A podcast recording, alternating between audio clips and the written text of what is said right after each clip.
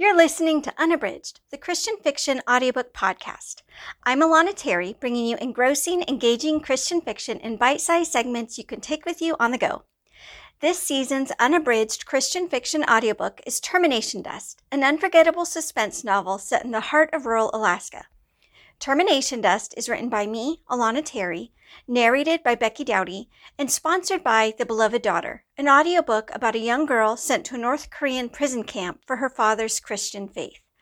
The Beloved Daughter has won awards from Women of Faith, Reader's Favorite, the Book Club Network, and several more. The audiobook version is narrated by Kathy Garver, lifelong actress and winner of two Audie Awards. Visit alanaterry.com slash beloved to get this audiobook free with your Audible trial today. And now, enjoy today's installment of Termination Dust, an Alaskan Refuge Christian Suspense audiobook. Chapter 8 Kimmy stood paralyzed in the entrance to the daycare. Pip, lost? It didn't make sense. The concept was too complicated for her brain to register or compute. He couldn't be lost. He was playing a game. That's what this was. Of course, he was the only kid in preschool who never caught on to hide and seek. But maybe he'd finally figured it out and wanted to prove how well he could do it. Pip! Kimmy called out, her voice infused with false cheer. The children stared at her from their seats in the reading circle. Maybe we should do the books later, Jade suggested, and Kimmy couldn't figure out why her coworker was worried about story time when her brother was missing. Pip! Kimmy hurried to the nap room, retracing the steps Jade must have made just a few minutes earlier. Pip? Her voice was shaky, uncertain, so were her tentative steps. Was she worried that she'd trip over her brother if she weren't careful? He wasn't that tiny. He couldn't have turned invisible. Pip! She tried not to sound irritated. Wasn't that some sort of dog training rule? She couldn't remember where she'd heard it. If your dog takes off, don't sound angry or he'll be scared to come back to you. She forced herself to smile, made her voice higher than natural. Pip? Nothing. Back to the bathrooms, running now.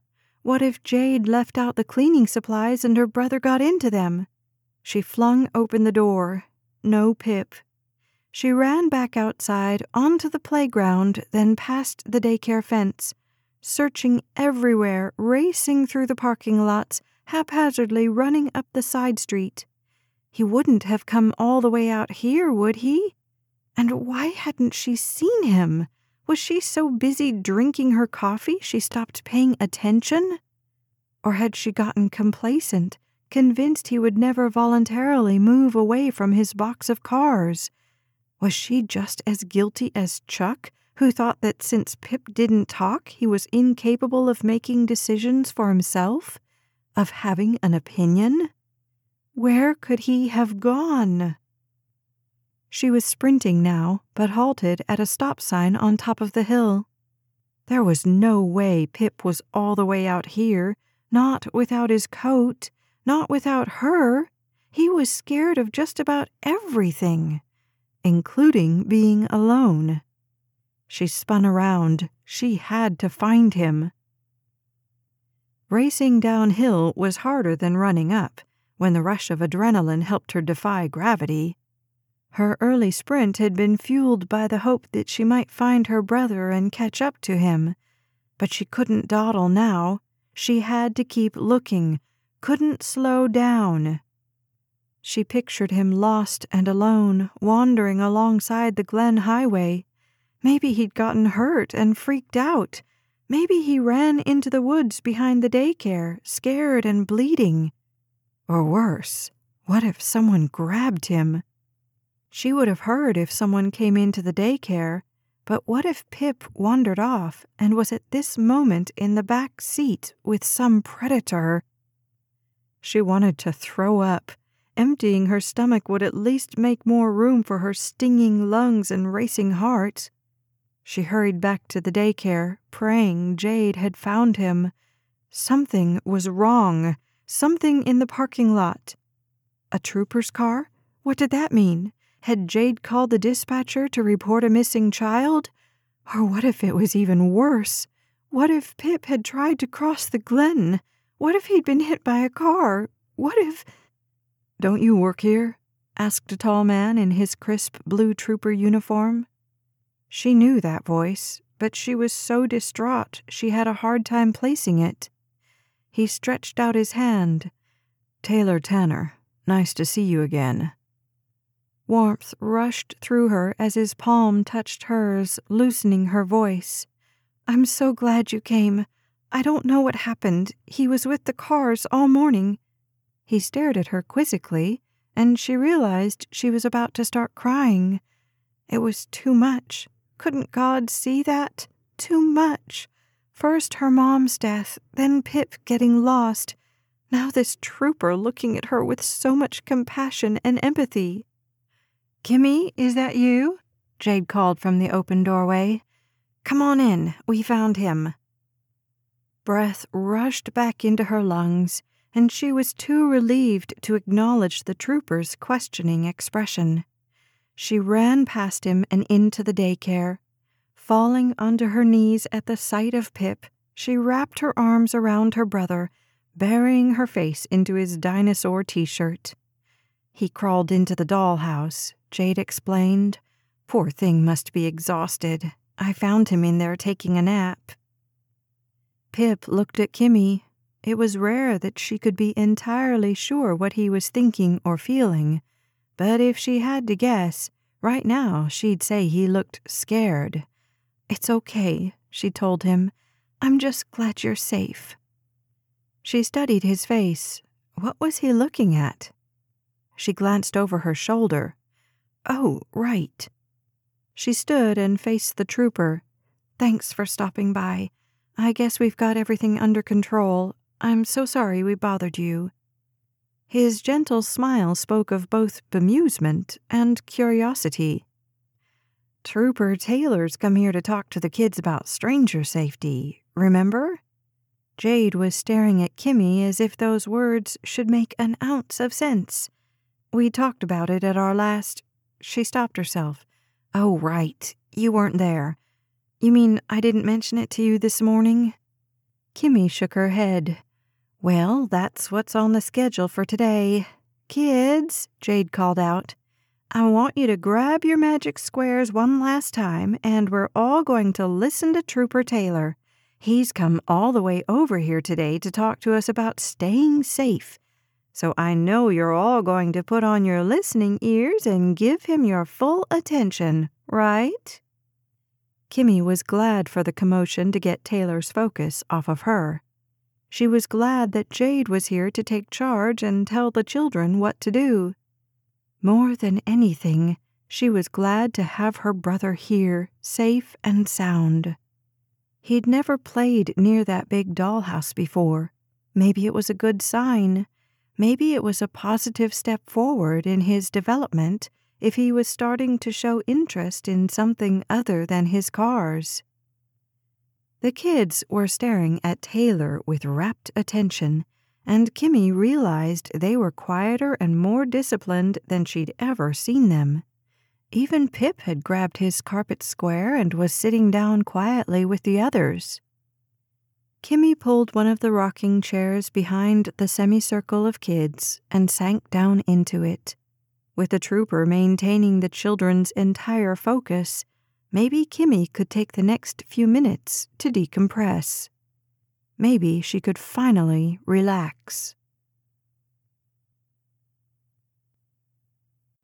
Chapter 9 Jade stood in front of the circle of carpet squares, clapping her hands together to hold everyone's attention. All right, students, what do we tell Officer Taylor for coming to speak to us today?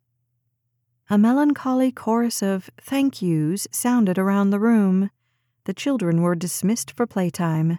Jade stepped up to Kimmy. I'll get lunch ready if you're all right handling things out here. Kimmy's eyes were on the trooper. Taylor had stopped to help Jade's daughter tie her light up shoes. Hmm? I said, I'll get lunch ready, Jade repeated, that okay with you? Kimmy pried her eyes away from the touching scene. Yeah, sounds good. You need help? Jade shook her head. She looked as if she were about to say something, then just shrugged and walked off. Kimmy scanned the room to make sure she kept better track of her brother. Pip was by the dollhouse again, watching two girls playing make believe. Maybe he really was starting to move past those cars. It would be a huge step forward for him. She just hoped that Chuck would never find out if his son liked to play with dolls. It's Kimberly, right? She let out a surprised, oh, when she realized Taylor was standing right next to her. Kimberly? he repeated. She nodded, flustered. Hadn't he already left? Kimmy, she told him. Or Kimberly, whichever you prefer. She cleared her throat and pulled her eyes away from his, focusing again on Pip. Her heart was starting to swell. He'd never shown an interest in imaginative play before, and with what limited knowledge she'd gleaned from the daycare's scarce resources on child development, she knew make believe was a huge milestone in cognitive development. What if he actually picked up one of those dolls and started to play with it? For the first time, she realized why all those daycare moms and dads were obsessed with carrying their smartphones around to get pictures commemorating all their children's proud achievements. Jade's daughter noticed Pip staring at her Kimmy was afraid she'd say something mean and braced herself to jump in and intervene. Instead, Des held out the doll. Pip stared, and Kimmy held her breath, waiting to see if he'd reach out for it. He's a cutie. The trooper's words yanked Kimmy back to reality. He smiled down at her, and she flushed. Taylor held her gaze. I just wanted to tell you again how sorry I am about your mom. How's the little one taking it? Kimmy glanced at her brother again. He'd taken the doll, but just stared at it as if he weren't certain what exactly it was doing in his grasp. He's all right, Kimmy answered, and then, fearing that her answer sounded too dismissive, added, All things considered. Taylor nodded as if he knew exactly what she meant, which would be a small miracle, seeing how Kimmy didn't even know what she was saying. How is he, all things considered? How was a three year old supposed to act and feel and think after his mom commits suicide to free herself from an abusive husband? Kimmy felt her hands balling into fists. At least anger gave her a sense of power, however false. It was far more comfortable to feel fury than grief. She couldn't pinpoint who or what she was mad at her mother for killing herself, her stepfather for being a monster of a human being who couldn't even make his own coffee sludge, God for allowing so many misfortunes to steal away any chance Kimmy had for hope or joy. Maybe even the earth itself for continuing to exist and spin and function normally, even though Kimmy's entire world had been shattered. Taylor cleared his throat, and Kimmy braced herself for some kind of senseless remark all things happen for a reason, or some other unhelpful platitude like that. Instead, he held her gaze and said, You know, if I'd have known you'd be working here today, I would have planned things differently. I was going to stop by your house a little later this afternoon. I need to talk to you. It's important. Something flopped inside her gut, and she was pretty sure it had nothing to do with Taylor's kind features, his intense stare, and his perfectly pressed navy blue uniform. Pretty sure, but not positive. Danger signals zinged through her brain, and she braced herself for some terrible blow. The state had decided Pip wasn't being cared for well enough and was going to take him away to be raised by strangers. That had to be it. Why else would he look at her with that apologetic stare? I have to head back to the office before long, but do you have a few minutes? I'd love to find a quiet place to talk.